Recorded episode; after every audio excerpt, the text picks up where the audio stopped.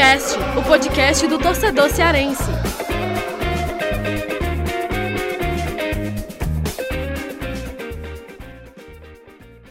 Vem com a gente, rapaziada, Futecast, começando mais um episódio. Eu, Lucas Mota, estou aqui com a turma, Thiago Minhoca e Afonso Ribeiro, para debatermos sobre os assuntos do momento aí de Ceará e de Fortaleza, que não foram bem na última rodada do Brasileirão.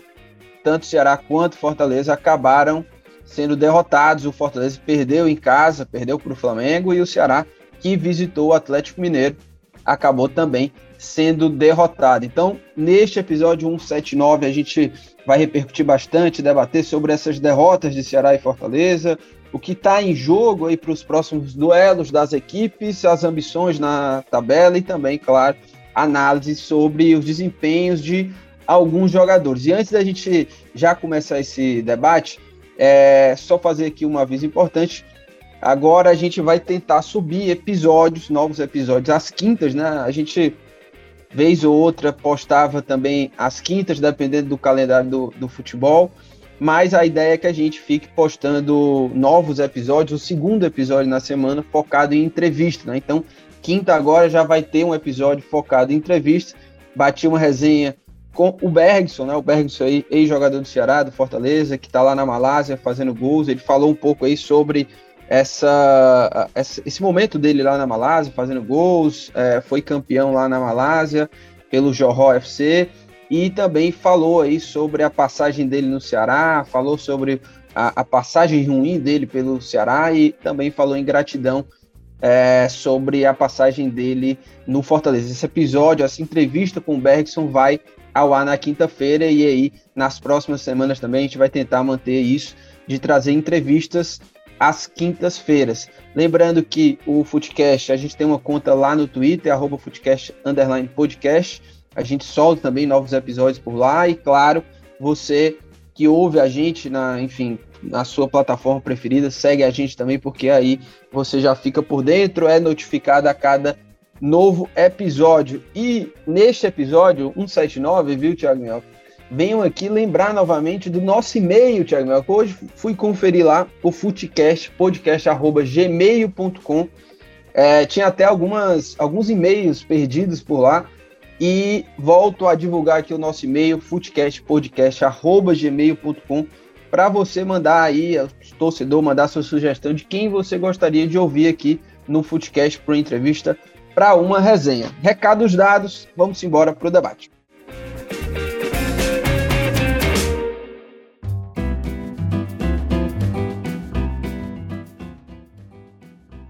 Tiago Minhoca, Afonso Ribeiro, a gente começa esse primeiro bloco falando de Fortaleza. No segundo, a gente vai abordar sobre o Ceará. E para começar, Tiago Minhoca, o que, que deu errado aí nesse jogo, Flamengo e Fortaleza, Fortaleza e Flamengo, né? O Fortaleza foi o mandante, acabou sendo derrotado 3 a 0 no placar para o Flamengo. É... E aí, Minhoca, o que, que aconteceu nesse jogo aí? O Fortaleza não foi bem? O que que, o que, que de fato aconteceu que foi primordial para essa derrota aí do tricolor do PC, que no meio da semana tinha vencido o Fluminense havia uma expectativa grande, né? Porque o Fortaleza tinha voltado a vencer e venceu muito bem o Fluminense. O que, que aconteceu de um jogo para outro? O Fortaleza foi tão bem contra o Flu e contra o Flamengo. Parece que as coisas não andaram como a expectativa. E aí, Thiago Minhoca? Pois é, Lucas. É, o futebol brasileiro ele tem um pouco disso, né? Não, é muito difícil você imaginar que uma equipe vá manter bons rendimentos de maneira sequencial. O próprio Fortaleza, quando começou muito bem a Série A, ele não apresentava todos os jogos uma regularidade, uma intensidade tão alta. Então, eu já não, não tinha uma, uma, uma, grande expectativa em si que o Fortaleza fosse repetir o bom desempenho contra o Fluminense. Porém, é, mesmo tendo essas situações, que eu acho que acontece com todas as equipes, né, cada um, obviamente, ali nas suas limitações técnicas que tem, né, claro, o Flamengo e o Atlético Mineiro que tem mais elenco para manter isso, é, eu acho que o que foi determinante para essa derrota foi o próprio Fortaleza novamente. É, a gente viu isso contra o Bahia, a gente viu isso contra o Atlético Goianiense uma semana atrás, a gente viu isso contra o Atlético Mineiro, uh, partidas em que o Fortaleza tomou muitos gols, né? Foi três do Atlético Goianiense, três do Flamengo, é, dois do Atlético Mineiro, quatro do Bahia e outras partidas, né? A gente também viu o Fortaleza também não conseguir ter uma, uma, uma formação consistente defensiva, algo que era mais comum de ver nos primeiros jogos. E para mim, o principal ponto grave dessa desse desempenho abaixo, que aí culminou nesse jogo do Flamengo, o jogo, para mim, se desenhava por um 0 a 0 porque nem Fortaleza e nem Flamengo faziam a menor questão, né? O, o Flamengo tinha mais posta bola, o Fortaleza retomava ali no contra-ataque, mas você não via ímpeto nenhuma das equipes. E aí é onde vem o que define a partida, o que lembra um pouco alguns jogos anteriores. Foi a desatenção do Fortaleza, foram os erros individuais. No primeiro, né, o Pedro sobre livre, o Jackson praticamente não acompanha o Pedro, o Felipe Alves praticamente também é, mais reclama ali de uma falta que eu acho que sinceramente não foi. Eu acho que o Felipe Alves anda tendo muito, é, como é que eu posso dizer, uma palavra que parece estar muito conformado com situações que vão acontecer. Por exemplo, no gol contra o Atlético Goianiense, ele acreditava que o Benevenuto fosse tirar a bola ali e ele não levantou é os braços. de pra... confiança, será, hein, meu? É, e um pouco, é, como é que eu posso dizer, do um, um, pouco desinteressado, sabe assim? Quando toma o gol, aí ele não parece ter a mesma a mesma maneira como ele reagia em outros momentos com a camisa do Fortaleza. Isso tem me chamado muita atenção, né? O Felipe Alves tem tomado gols assim, tudo bem, é uma falha defensiva, é uma falha defensiva.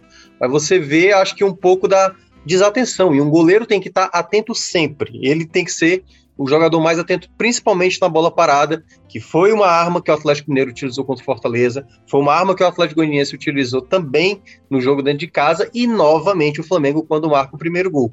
E quando sai esse primeiro gol, Lucas, aí foi quando o momento que o Fortaleza novamente pareceu atordoado, né? Porque a equipe não conseguiu dar resposta, logo no ataque seguinte tem uma falta, a bola desvia ali no, no, no, defensor, o Felipe Alves tenta rebater e o Michel, e o Michael livre ali, né, sem marcação nenhuma para fazer o 2 a 0 Passa mais alguns minutos, né, fechando ali os seis minutos, sai o terceiro gol, Mateuzinho chega com muita liberdade, a defesa do Fortaleza toda desarrumada, o Tinga, que não acompanha o Michael, deixa o Michael simplesmente cabecear. Então, em seis minutos, foi só o suficiente para o Fortaleza perder o jogo, um jogo em que o Fortaleza não fazia merecer por onde vencer, mas também o Flamengo não apresentava um grande futebol a ponto de vencer de 3 a 0, mas foi o suficiente para, contra um time de mais qualidade, aproveitar as oportunidades. Então, para mim, foi mais dos mesmos erros que o Fortaleza já vem apresentando nos últimos jogos, a desatenção.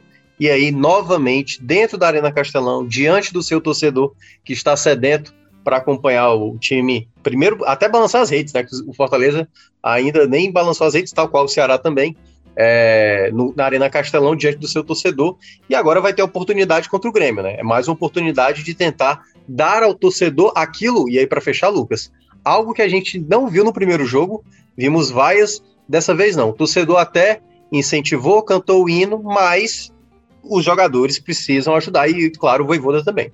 É, e o, o Minhoca, eu, foi um jogo decidido aí, como você falou, né? Seis, sete minutos, o Flamengo fez os três gols no, no segundo tempo. É, um, é uma derrota, né? O Fortaleza pede o Flamengo, é uma derrota que está ali, é, na teoria, considerada normal, né? Porque é o Flamengo, um time com muito mais investimento e, enfim, assim como foi também o jogo do Ceará contra o Atlético Mineiro, né? Uma derrota que está dentro do script, porque você está pegando uma equipe ali com maior investimento, mais forte, que, enfim, tem uma, uma outro tipo de realidade. Mas a gente traz aqui os, alguns detalhes do jogo para discutir. O Minhoca já vem falando até há algum tempo aqui sobre essa questão da desatenção, né? É, passa jogo, vem outro jogo e o Fortaleza sempre tendo algum tipo de erro, de desatenção, alguma falha boba, né? Assim como foi lá naquele primeiro gol é, do Atlético Goianiense, que o Felipe Alves bateu cabeça ali com, com o zagueiro, com o Marcelo Benevenuto, e o Minhoca ressaltou agora também é, esses lances aí do gol do Flamengo, é, antes até de, de ouvir o, o, Afonso, Minhoca, ainda queria te ouvir do, de um seguinte, né? Um ponto também que a gente já debateu outras vezes e que cada vez mais, principalmente quando o Fortaleza não vai bem, né? E tem um resultado ruim, isso é falado. A gente já vem falando aqui há algum tempo, que é essa questão das mudanças do Voivoda, certo? Que, é, mais uma vez, ele muda o ataque, faz esse rodízio, É bom ressaltar até que o Voivoda faz isso desde sempre, né? É, por um momento vinha dando certo, mas ele tem mexido muito na equipe. Mexeu no ataque, mas mexeu também é, no meio de campo. Né? Contra o Fluminense, uma, um dos pontos que foi bastante elogiado do time do Fortaleza foi a trinca ali com Ronald, Ederson e Felipe. Contra o Flamengo ele não fez isso. É, ele coloca o Felipe no banco, coloca Ronald Ederson e coloca de novo o Lucas Lima. É, essas mudanças aí do, do Volvo em relação a esse jogo para né, o Flamengo, em relação ao comparativo com o Fluminense, você acha que influenciou? É, você acha que está na hora de manter um certo padrão ali de time? Como é que você avalia isso, ô Minhoco, esse rodízio que o Volvo tem feito? É, na verdade, eu acho que hoje, hoje, se a gente for olhar de maneira recorrente, regular, o problema que tem se apresentado com mais frequência, além da desatenção, que eu acho que é o ponto onde Fortaleza anda pecando mais, eu acho que é no setor ofensivo. Hoje, a dupla de ataque, e que, aliás, a gente não vê mais atacantes balançarem as redes do Fortaleza, né? Nem o Elton Paulista, nem David, uh, nem o Robson. E aí, é bom lembrar, né? Naquele momento que ele até revezava, ele revezava geralmente com esses três nomes. Só que chegaram novos, né? Chegou Henrique, chegou Edinho, Romarinho, que não era tão utilizado, passou a ser mais utilizado. Então, é, ele tem tentado aí fazer alternâncias nessa dupla de ataque que não tem surtido efeito. Juntamente com isso, você já tinha um problema que era, eu acho que a principal reclamação do torcedor antes, que era ah, Matheus Vargas não mostra muita qualidade, não dá muita sustentação no meio, erra demais. Chega o Lucas Lima, apresenta dois bons jogos, né, contra Atlético Mineiro contra Inter, e aí o Lucas Lima fez sua terceira partida em sequência abaixo.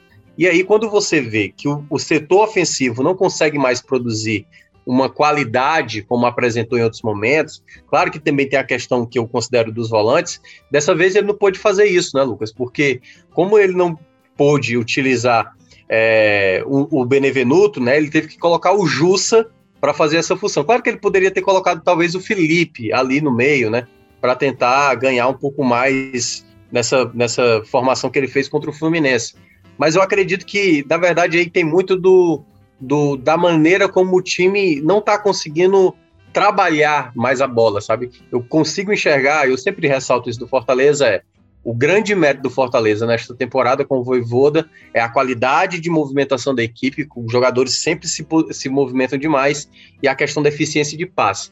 Contra o Flamengo eu não senti isso, acho que só o, assim, o único jogador que eu vi se safar, e olha que eu gosto muito do futebol do Ronald, foi o Ederson. O Ederson foi o jogador mais criativo, que teve mais iniciativa, que teve mais índice de acerto comparado a Lucas Lima, comparado ao próprio uh, Ronald, que não foram bem na partida, né? E aí eu acho que foi um problema que o Fortaleza voltou a encontrar de novo e que principalmente nesse setor ofensivo, esse revezamento, eu não acho que vai é, a gente poderia até falar aqui, é, seria talvez ideal ele dar uma sequência, sabe? Estabelecer, quem sabe, David Robson de novo, e aí deixa dois jogos seguidos. Aí no terceiro, é, traz uma nova dupla, ou faz outra combinação.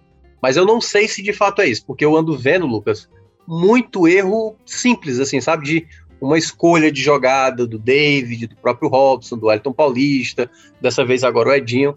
Então me parece, talvez, isso, né? Talvez uma falta de sequência a ponto de ter um entrosamento melhor e esse rodízio talvez esteja atrapalhando, mas eu queria ver isso com mais com mais longevidade, né, para saber se é de fato esse problema.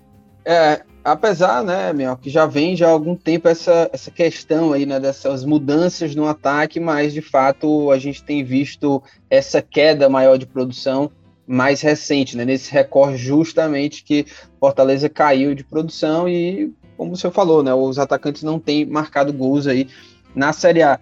E, Afonso, queria te ouvir também sobre isso do rodízio, né? É, o Voivoda, a zaga, né? É a mesma, os alas, ele também não muda, Crispim e Pikachu. A dupla de volantes, uma hora ou outra, ele, ele dá uma mexida, mas é, tem sido desde sempre Ederson e Felipe. E aí ele mudou depois, né? Tirou o Matheus Vargas, deu sequência para o Lucas Lima e agora abriu essa possibilidade também de jogar ali com três volantes, mas sempre foi no ataque é, esse, esse ponto de mudança do Voivoda, um, um tipo realmente de rodízio. Mas queria te ouvir sobre isso do ataque e também sobre esse o meio de campo, né? Se hoje é, merece aí uma oportunidade para esses é, é, três volantes, né? volantes que têm qualidade de passe, né? De avançar também, Ederson, Ronald e, e Felipe, em vez de colocar o, o, Lucas Lima ali, ou até mesmo Vargas e o ataque. O que, é que você tem a dizer sobre isso aí, ô Afonso? É, Lucas, é, eu acho é, é, até na verdade que o Voivoda não vai parar com esse rodízio, até porque o calendário vai ficar mais apertado agora, né? Então, até pela parte física mesmo, eu acho que ele vai é, continuar rodando. Mas quando ele usar a equipe é, titular, né, digamos assim, por exemplo, no mata-mata da, da, da, Copa do Brasil, né, na semifinal, em jogos de mais peso no brasileiro, é, eu acho realmente que já, já é o momento, né, até pelo rendimento dos atacantes, eu acho que já é o momento dele definir uma dupla é, naquela que, que ele usaria como força máxima, digamos assim. Né, é, a gente tem visto o Romarinho né, conseguiu crescer de, de produção, é, o David teve ali né, uma, uma, oscilação, voltou a fazer gol, depois é, caiu de rendimento também de novo. É, mas eu acho que né, até pela força física, né, pela característica dele, é um cara que ainda pode é, desequilibrar né, o jogo de alguma forma. É, e aí uma outra peça, né, se ele quiser usar de repente três atacantes ou não, é, tentar recuperar aí o, o Robson, né, que teve uma fase ali muito goleadora e caiu muito de, de produção, é, o Wellington Paulista, né, que não, não tem conseguido fazer tantos gols assim, mas era um cara que conseguia ser importante em alguns jogos, né, e também caiu bastante, né, tem sido mais apagado. É, e os outros atacantes eu acho que ele não, né, talvez o próprio Henrique também, né, mas é um cara que é, acho que até quando ele começou como titular ele não conseguiu ir tão bem assim, né, em alguns jogos que ele entrou no decorrer, eu acho até que ele ajudou mais.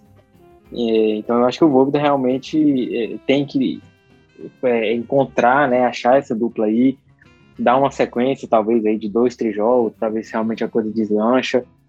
É, e em outros jogos ele é, testar outras variações, né, até mesmo né, pelo calendário, pela parte física. É, mas eu acho que é, é, esse rodízio aí a gente já, já percebeu né, nos últimos jogos que não, que não deu certo. Né? Ele tentou é, jogadores com características diferentes, né, complementares, talvez é, várias duplas ele testou aí, até no decorrer do jogo mesmo, começando o jogo, é, e não funcionou, né? Assim, né? alguns jogadores sem a confiança necessária, outros até sem ritmo, né? Voltando de suspensão ou, ou de muito tempo sem jogar, né? Que o, caso do Edinho, por exemplo, que ainda não, não jogou tanto assim. É, então eu acho que é o momento dele é, tentar achar ali uma dupla, né? Como o Minhoca disse, talvez até David Robson, que deu muito certo, né, pelas, pelas características e pela fase que os dois viviam, é, e de tentar apostar em uma nova dupla aí e tentar dar uma sequência para ver se se volta a, a, funcionar, né, porque realmente o ataque é, tem sido muito preocupante, né, os, atacantes estão fazendo gol e o, o Benevenuto está sendo a grande arma aí no, nesses últimos jogos do brasileiro, né. É, e sobre isso. o meio campo, ah, fala. O, o, sobre o, o meio campo, Lucas, só para fechar, é, eu acho que até o, o Minhoca comentou lá no Esporte do Povo, né, na, na quinta-feira, depois do jogo contra o Fluminense, é, que tem que achar um espaço para o Ronald, né, pelo, pelo que ele jogou, é, não só contra o Fluminense, né, contra o São Paulo, também na Copa do Brasil ele já tinha ido muito bem. É um cara que quando ele teve a chance como titular é, e, com mais liberdade assim, né, para jogar, para chegar ao ataque, e, e ele sempre foi muito bem, sempre correspondeu. Então, eu acho que realmente ele merece esse espaço. É, o Matheus Vargas é um cara que já não, não participava assim de gol, né, dando assistência, né, até chegou a fazer gol, mas ele não tinha tanto essa essa, essa participação efetiva, é, mesmo quando o ataque do Fortaleza funcionava muito bem. É, o Lucas Lima teve aí dois jogos, né, três jogos talvez com bom rendimento, depois apagado, né, como titular. Então, é, também nos últimos jogos não funcionou. Então, eu acho que volta um pouco naquilo que a gente debateu semana passada, né? O momento de tentar encontrar variações, né? Esse, essa formação que ele já usou aí com o, o Ronald um pouco mais avançado, às vezes até variando com o Ederson ali. É, e aí um outro volante que pode até ser o Justo, né? Que é um pouco mais marcador para dar mais sustentação. Ou o próprio Felipe também, né? Enfim, é, eu, eu acho que é uma, uma formação que já funcionou, que encaixou legal é, e que diante do rendimento do Lucas Lima nos últimos jogos, é, é uma opção também que quando o Voivoda né, for usar força máxima, né, porque ele deve continuar variando aí por causa do calendário, mas quando ele for usar força máxima, né, nos jogos de mais peso, eu acho que é uma formação que ele tem que levar em conta, sim, porque funcionou, né, e as outras peças que ele tem não estão no mesmo nível do Ronald, por exemplo, né, que, que podem fazer aquela função.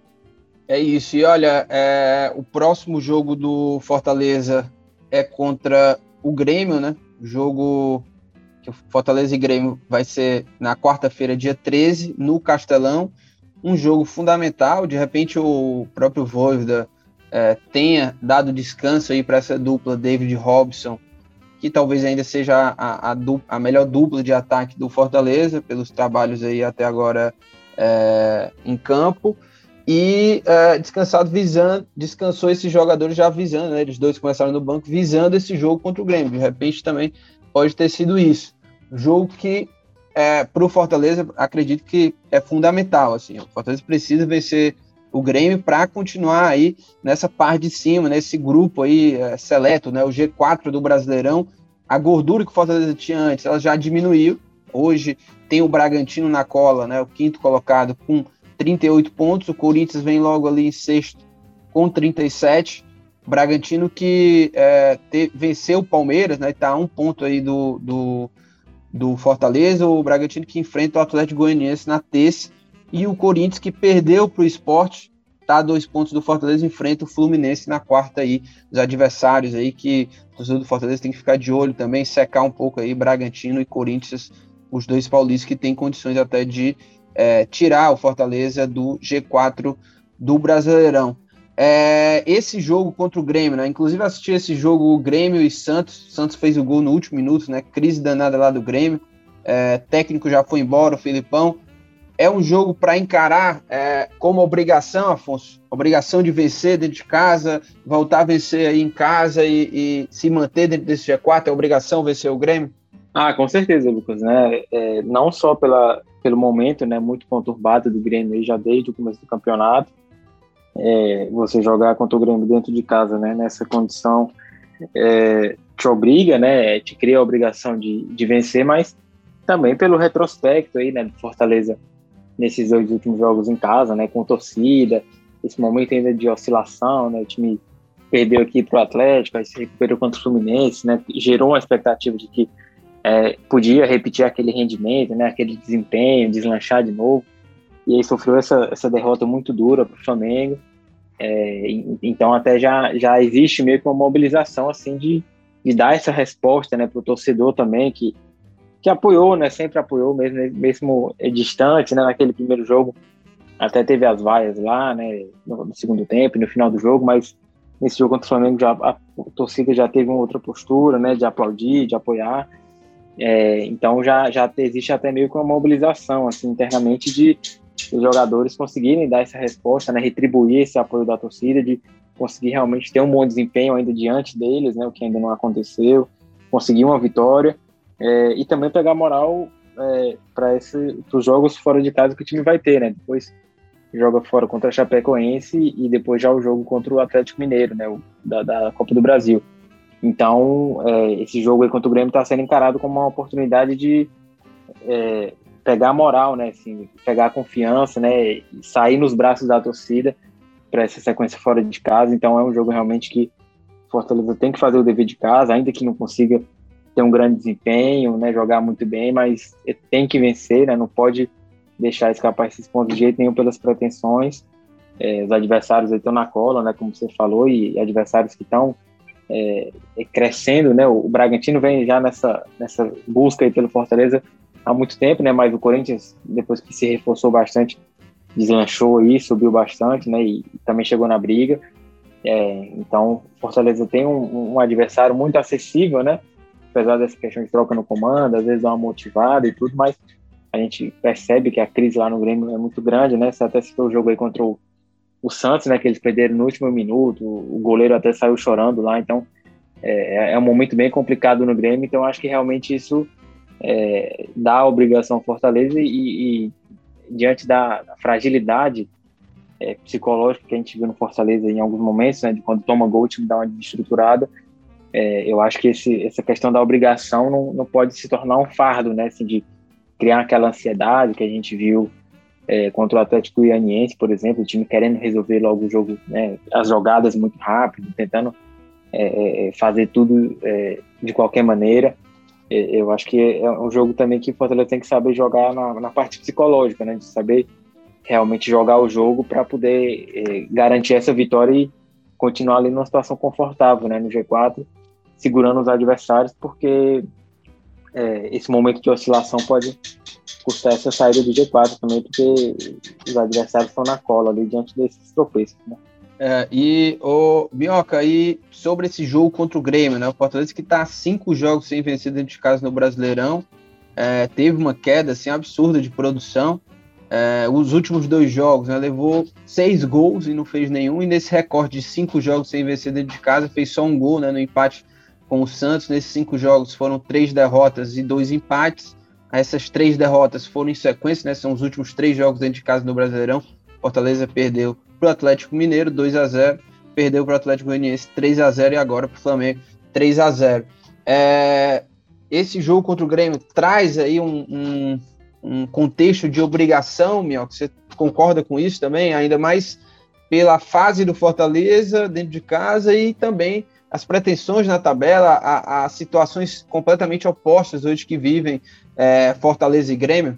É, já seria de toda forma, né? Porque quando o Fortaleza enfrentou, o Fortaleza no final do primeiro turno tinha jogos bem acessíveis, né? Enfrentava o Juventude, enfrentava o Cuiabá, enfrentava o Santos com problema. E nesses jogos o Fortaleza não soube aproveitar. Então, assim, dado a derrota para o Flamengo, da maneira que foi, novamente, 3 a 0 em casa, diante do torcedor, eu acho que é o jogo para o time mostrar principalmente porque vai ter. A, e tá numa maratona de jogos, né, Lucas? É, vai ter esse jogo no meio de semana e certamente o jogo do final de semana do Fortaleza pode ser um jogo que o Voivoda já pense já em administrar alguns jogadores. Porque né, no outro meio de semana já vai ser o jogo de ida contra o Atlético Mineiro.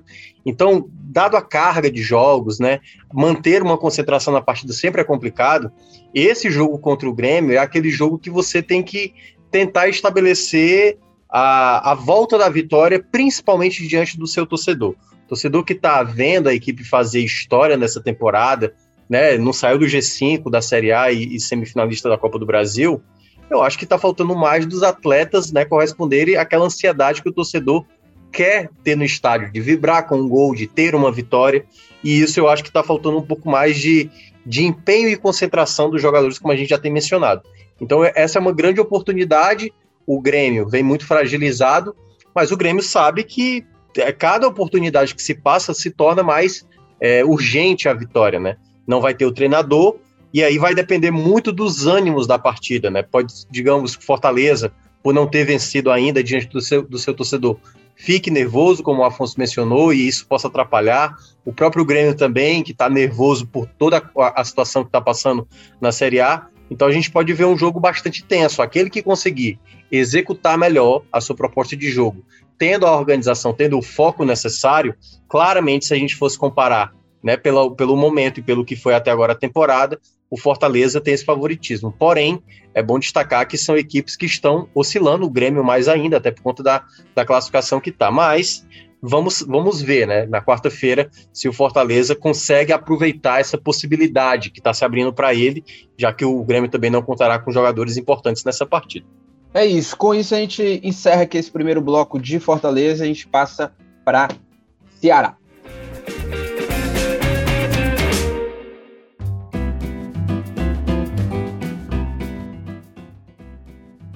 Thiago Minhoca, Afonso Ribeiro, o Ceará que perdeu aí para o Atlético Mineiro, 3 a 1 um resultado né, também normal. O Ceará foi, visitou o Atlético Mineiro, líder do campeonato. É, e era uma partida que tinha um contexto até que se o Ceará vence, surpreenderia aí muita gente, né? É, quero até deixar um registro também aqui que teve Clássico Rei no fim de semana, né, pelo Campeonato Brasileiro de Aspirantes, e o Ceará venceu, né, passou, né, passou porque no, na soma dos dois resultados, venceu o primeiro jogo 1x0, no outro 0 a 0 passou, Ceará vai fazer mais uma final aí nos Aspirantes, é, é o atual campeão, e enfrenta aí o Grêmio na final. Ceará e Grêmio vão fazer a final aí do Campeonato Brasileiro de aspirantes. Vamos ver, né? Vamos ver se o Ceará faz história mais uma vez e conquista aí o título do Brasileirão em 2021 também, é o atual campeão, né? Venceu no, na temporada passada e tem aí mais uma oportunidade agora enfrentando o Grêmio na final. Mas vamos lá, vamos falar desse Ceará uh, da Série A que perdeu para o Atlético Mineiro, 3 a 1 uh, ah, Primeiro, já quero saber aí, começando já pelo Afonso Ribeiro, uh, sobre esse Ceará que perdeu para o Atlético, Afonso. Como é que você, como é que você avalia esse jogo? Uh, a gente vem falando muito aqui no Footcast sobre o trabalho do Thiago Nunes, né? A gente vê aí uma evolução, é, mesmo nessa derrota, dá para a gente tirar algum ponto positivo em termos de atuação? Como é, qual é a tua avaliação desse desempenho do Ceará diante do Atlético Mineiro? É, Lucas, foi um jogo assim, bem confuso, né? Pela arbitragem, arbitragem bem confuso. Alguns lances ali de, de pênalti, né? De revisão do VAR e gol anulado, que depois é validado. Então, eu acho que é, a arbitragem acabou complicando um, um pouco o jogo ali.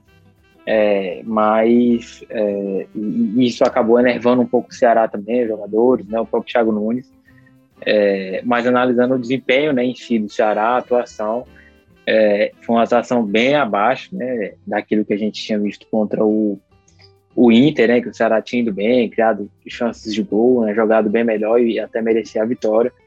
É, esse jogo contra o Atlético já foi é, mais preocupante, né? A gente sabe da força do, do Atlético no Mineirão, né? O time que está liderando com sobras aí do brasileiro, né? O elenco muito forte, né? E a gente vê no, nos lances capitais do jogo é, o poder de desequilíbrio dessas peças, né? Principalmente do Hulk, ali do Nacho é, e do próprio Diego Costa mas a atuação do Ceará é, foi realmente bem abaixo do que a gente viu é, no jogo anterior. E, e, eu acho que é até preocupante assim porque é, foram falhas que a gente não, não tinha mais visto né? A gente até tinha destacado depois do jogo contra o Inter né? Que o Ceará tinha conseguido de novo uma sequência ali sem sofrer gols né? Ainda estava devendo um ataque mas tinha conseguido ali é, recuperar um pouco da, da força defensiva é, e aí acabou cometendo falhas assim realmente é, é bobas, né, para um jogo dessa desse peso, né, contra um adversário muito forte fora de casa, que você tem que ter um nível de concentração ainda mais alto, né, para você evitar esses vacilos. É, e aí acabou pagando muito caro, né? É, a gente viu de novo se repetir a questão do Vina é, perdendo gols, né? Acho que até em um deles ali o Everson fez uma, uma defesa muito boa, né? tem que dar os méritos pro Everson também. Mas no primeiro lance ali, acho que o Vina poderia ter sido mais letal, né? Ter, de repente o jogo ter é, é tomado um outro rumo, né? Mais favorável para o Ceará. É, mas aí acabou que o cenário foi totalmente outro, né? E, e o Atlético construiu a vitória sem maiores dificuldades. E aí depois do primeiro gol, é, é enfim, o Ceará ficou reclamando da falta e, e a arbitragem é, considerou o gol legal e tudo. Eu acho que ali o Ceará acabou sentindo mais e, e não, não conseguiu é, ter um bom rendimento. O Thiago acabou mexendo na equipe, mas não também não adiantou muita coisa, né? A gente até viu será no segundo tempo com um pouco mais de, de, de posse de bola, né? Um, um, pouco mais no campo do Atlético, mas o Atlético acabou sendo é, muito letal nos contra-ataques, né? E, e, resolveu o jogo. É, então é, essas brechas defensivas, né? Ali o, o lado direito é, é, com o Igor, né? Acabou sendo preocupante também, principalmente no terceiro gol, né? O vacilo. É, o meio-campo, acho que a marcação também não funcionou tão bem assim. Acho que é, a ausência do Marlon acabou pesando um pouco nisso também. É, e o setor ofensivo, naquilo que a gente já debate há muito tempo aqui, né? Que é realmente a questão de é, é, ter poucas oportunidades, né? não conseguir construir tanto, né? É, ter situações de gol e quando tem não aproveitar, né? Nesse jogo aí, as acabaram caindo nos pés do Vina e ele não aproveitou é, e aí o, o, Galo conseguiu a vitória e só no, no finalzinho o Gabriel Lacerda acabou aproveitando ali a, a chance para fazer o gol, mas é, o jogo já estava resolvido. Então acho que é, realmente o, o, desempenho do Ceará foi, foi bem ruim, assim, preocupante, é, pelo, pela expectativa que tinha sido criada depois do jogo contra o Inter. É, é, é claro, né? Como até você falou, é um resultado natural, né? Que você bota ali na conta que é normal você perder é, para o Atlético fora de casa, mas eu, eu acho que o desempenho liga de novo um sinal de alerta e até porque é, alguns resultados na rodada aí não, não foram favoráveis, né? Então, é, distância para a zona de rebaixamento ele já volta a ligar o sinal de alerta e, e pela questão do, do, rendimento também da equipe, de algumas peças, é, de que é, de repente é preciso de novo dar uma chacoalhada ali para ver se a coisa anda, porque realmente é, é, foi, foi bem abaixo do que, do que poderia ser. E aí, meu, o que, que você achou aí uh, desse Ceará contra o Atlético, mas principalmente se, se teve algum ponto positivo, assim, em termos de atuação, desse olhar para a evolução, né, que a gente vinha falando, foi bem lá, já houve uma melhora contra a Chape, contra o Inter também até merecia um melhor resultado do que o empate, e aí veio o Atlético Mineiro, o time perdeu por 3 a 1 mas como até o Afonso falou, né, mais uma vez a gente viu o Ceará perdendo gols, o Vina é, mais uma vez perdendo gol. O primeiro gol lá, que ele teve a oportunidade de fazer o Everson defende, e na sequência já sai o gol do Atlético Mineiro. Você vê ainda, viu algum tipo de evolução, mesmo nessa derrota contra o Atlético, ou realmente foi um jogo muito abaixo do, do Ceará? É, o Ceará, até agora no campeonato, e aí dá para somar um pouco com o que eu falava na época do Guto Ferreira, eu acho que ele ainda tem que se entender como, como time para determinadas situações. Quando eu criticava o Guto Ferreira, é, eu até cheguei a falar isso na live que eu, eu analisei esse jogo, né, do Atlético Mineiro e, e Ceará, esse 3 a 1 e eu falei, talvez esse jogo fosse mais pro Guto do que pro Thiago Nunes, né? Eu acho que o Thiago Nunes foi muito mal na escalação, primeiro porque sem o Marlon, né, que já que ele tem apostado no Marlon, o Marlon fez uma grande partida contra o Inter, é, ele trouxe o Giovani, e eu acho que já era um jogo mais pesado pro garoto, sabe?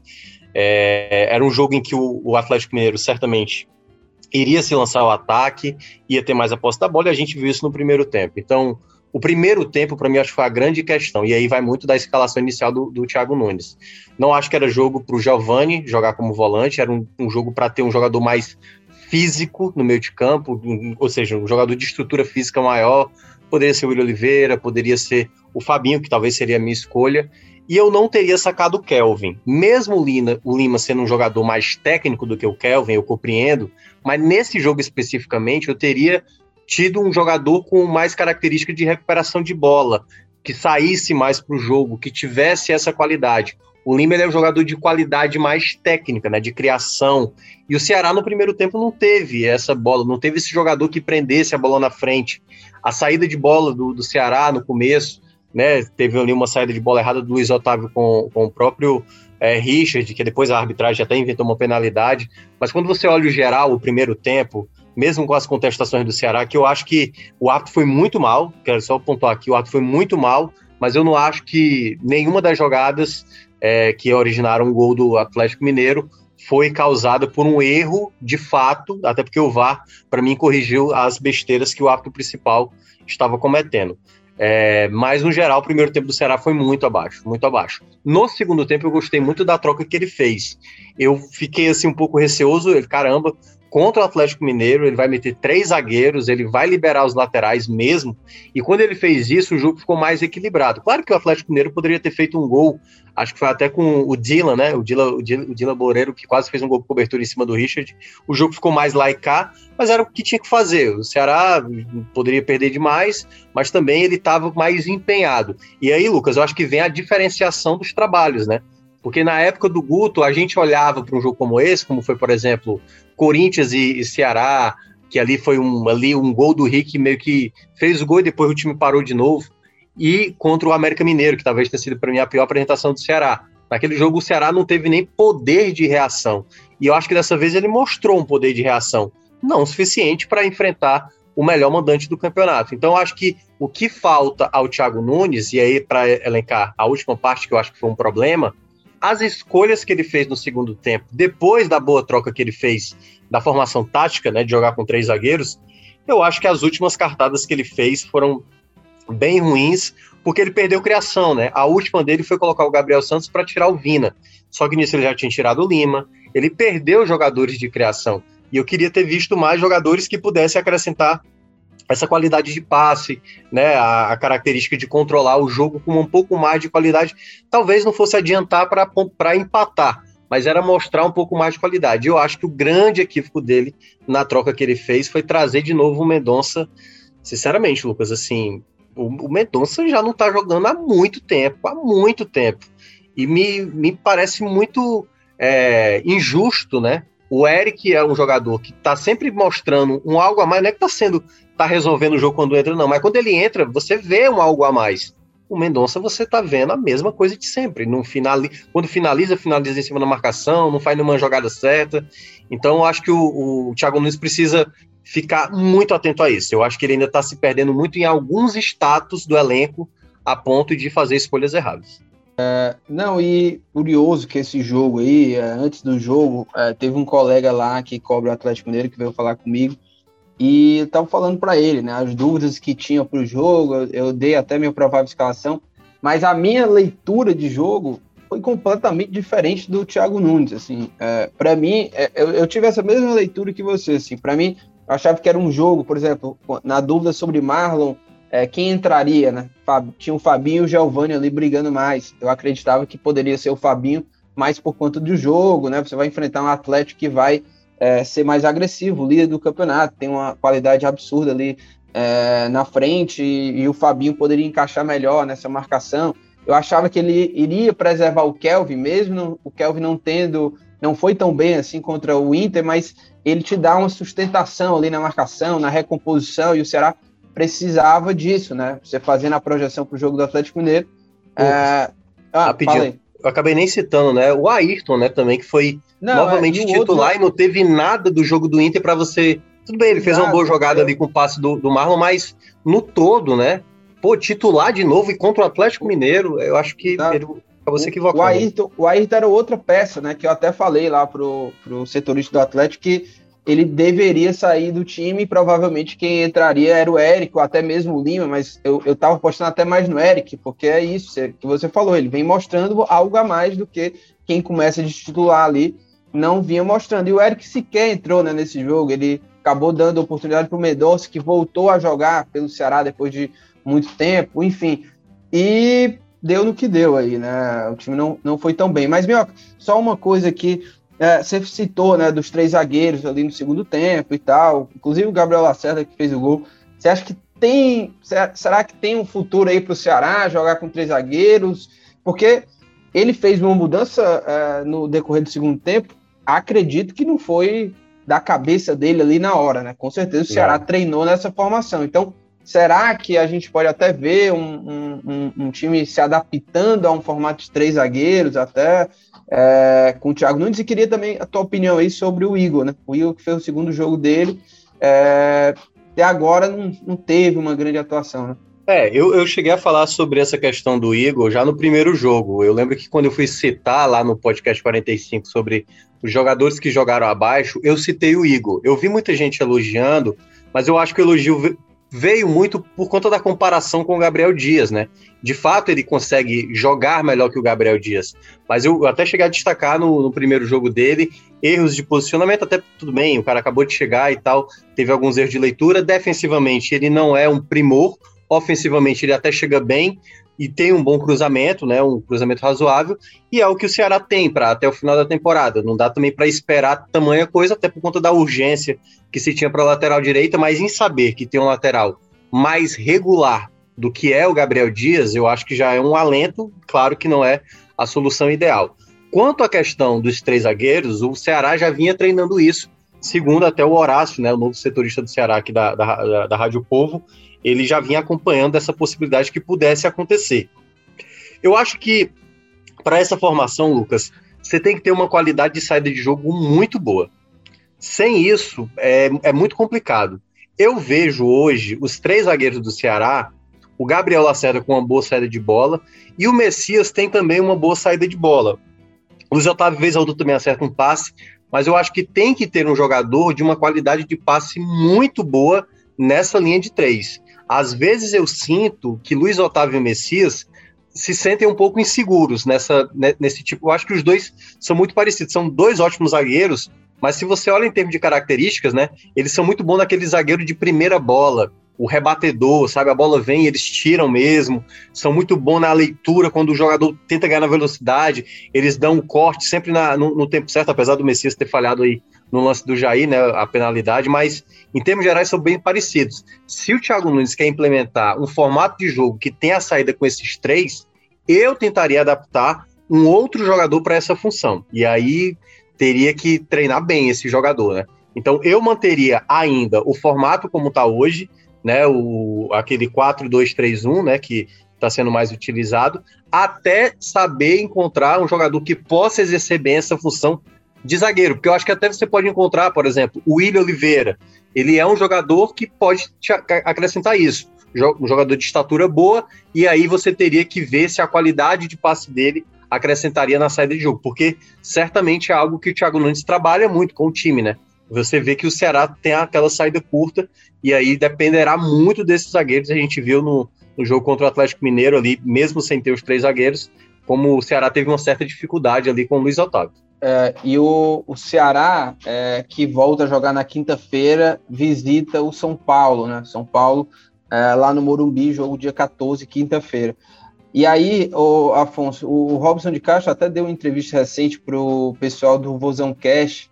Ele até falou sobre essa questão né, é, de rebaixamento. Ele falou ah, o Ceará a gente não pensa mais nisso, assim, né? Não é o nosso pensamento. Nosso pensamento é para cima e tal, não é a realidade hoje do nosso clube. E eu acho que tem que pensar assim mesmo, né? tem que pensar sempre grande, pensar para cima. Não pode começar sempre todo campeonato pensando que vai ter aquela eterna luta ali no campeonato.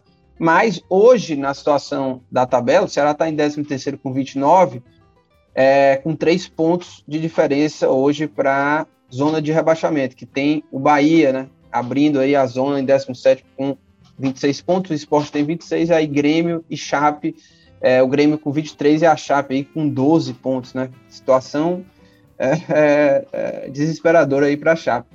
Mas como é que você avalia hoje, ô, ô Afonso, essa, esse jogo contra o São Paulo, um jogo super importante, porque é, envolve também aí uma possibilidade do Ceará ver essa zona encostando muito mais, ou até mesmo entrando mais ali para aquele bolo do meio, ali do pessoal do meio, ali do meio da tabela sul-americana, esse tipo de coisa. E o São Paulo que tem os mesmos 29 pontos, né? Tá atrás uma posição Ceará, São Paulo também aí nessa nessa briga, querendo vencer a todo custo também, tem esse jogo dentro de casa como fundamental contra o Ceará. Como é que você vê a situação hoje do Ceará? É um momento mais de alerta? Como é que se, a, a, pressão para esse jogo também? Como é que você avalia esse confronto do Ceará contra o São Paulo, tendo esse Z4 aí se aproximando hoje? Olha, Lucas, eu acho que é um jogo que o Ceará tem que é, ir com o pensamento de, de pontuar realmente, né? Porque, é, como você falou, é um adversário direto, né? O São Paulo. É um jogo difícil, né? Claro que, que o São Paulo aí vai, né, dentro de casa, vai tentar fazer valer o mando de campo e, e ganhar, né? Também de um, um adversário direto. Mas é, o Ceará tem que ir, ir para lá com o pensamento de, no mínimo, um empate, né? Porque é, eu acho que é sim um momento de sinal de alerta, né? Até porque depois desse jogo contra o, o São Paulo, o Ceará tem um outro jogo difícil também, né? Contra o, o Bragantino, né? Mesmo sendo dentro de casa, é um adversário muito duro. Então, eu acho que é um jogo. Esse jogo contra o São Paulo ganha um, peso até um pouco maior por, por conta disso, né? Desse, desse jogo seguinte. Então, é, eu acho que é, é o momento do Ceará tirar lições desse jogo contra o, o Atlético Mineiro, né? De repente, até como vocês é, comentaram aí, é, pensar nessa, nessa possibilidade de um novo esquema, de uma nova formação, né? enfim, é, mexer em algumas peças e, e, já virar a página, já pensar nesse jogo contra o São Paulo aí, que é um confronto é, mais é, né, dentro ali do, do, campeonato do Ceará, digamos assim, né, ali daquele meio de tabela, tentando ali subir ali um, um G10, né, que até o próprio Robson comentou que é a meta dos jogadores, então é, esse jogo ganha um, um, peso maior, né, por ser ali um, um confronto direto. É, e repito, acho que o Ceará tem que ir com o pensamento de pelo menos um empate, né? Claro que é, se conseguir vencer, melhor ainda, né? Porque você é, consegue segurar ali o São Paulo e dar uma, uma, subida na tabela, né? Que tá bem embolada ali aquela parte do meio, já um, um pouquinho ali mais é, antes da, da zona de rebaixamento. Então, é, se você consegue vencer, você já consegue dar uma, uma subida legal e, e dar confiança também, né, dar moral. É, eu acho que o, esse Ceará do Thiago Nunes está precisando disso também, assim, né, um resultado é, positivo que, que possa, é, de repente, dar, dar essa, essa autoestima, né, essa confiança para o time tentar deslanchar, tentar engrenar, né, e, e, ainda não aconteceu, né, teve aquela vitória contra a Chape, aí é, o jogo contra o Bahia acabou sendo adiado, e aí o time ficou mais tempo treinando, foi o jogo contra o Inter com boa atuação, mas não conseguiu ganhar, e aí esse jogo contra o Galo, é, então eu acho que o, o, o Ceará também está precisando dar essa resposta, né, de uma vitória não necessariamente com uma grande atuação, né, de, de, convencer, um grande desempenho, é, eu acho que não, não se espera isso, né, até pela, pela troca no comando, enfim, pela realidade da, da equipe na temporada, mas é, de realmente um resultado, pelo menos que seja convincente, né, contra um adversário de peso aí que é o São Paulo para tentar deslanchar nessa reta final de campeonato e, e, se colocar realmente ali naquela parte é, é, do G10 ali numa, numa, parte mais de cima na tabela, sem ter que realmente se preocupar com zona de rebaixamento.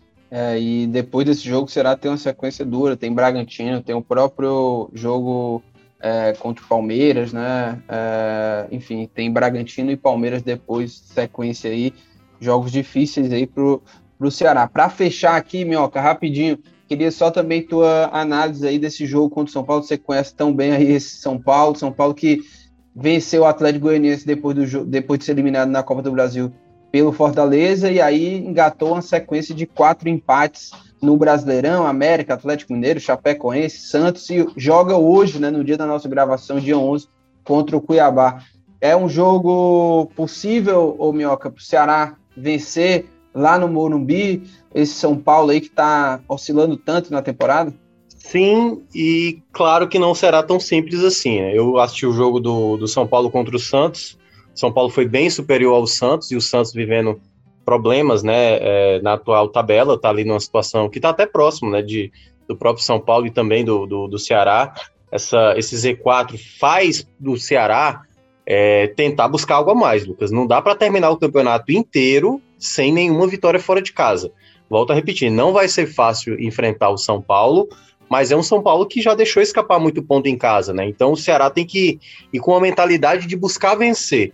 Eu acho que se acomodar com, com empate e tudo mais, eu acho que, claro, depende do contexto empate, ele pode até ser, ser bom. Não estou dizendo que o empate aqui é mau resultado, mas eu acho que dá para tentar buscar a vitória. Eu acho que o Ceará tem que começar a colocar isso como obrigação, até porque ele é o lanterna, né? A campanha do Ceará como visitante é a pior possível. E não dá para jogar o campeonato inteiro sem ter nenhuma vitória fora de casa, até mesmo porque equipes que estão hoje no Z4 conseguiram já isso e o Ceará não. Então acho que é um jogo fundamental para o Ceará buscar a sua primeira vitória e se não acontecer, tentar na próxima. Não dá para terminar o campeonato inteiro sem vencer fora de casa. É isso. Então, simbora para as dicas aleatórias.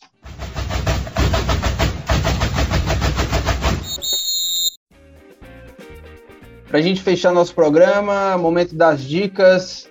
Afonso Ribeiro, Thiago Minhoca. Eu vou, eu vou começar logo aqui, viu?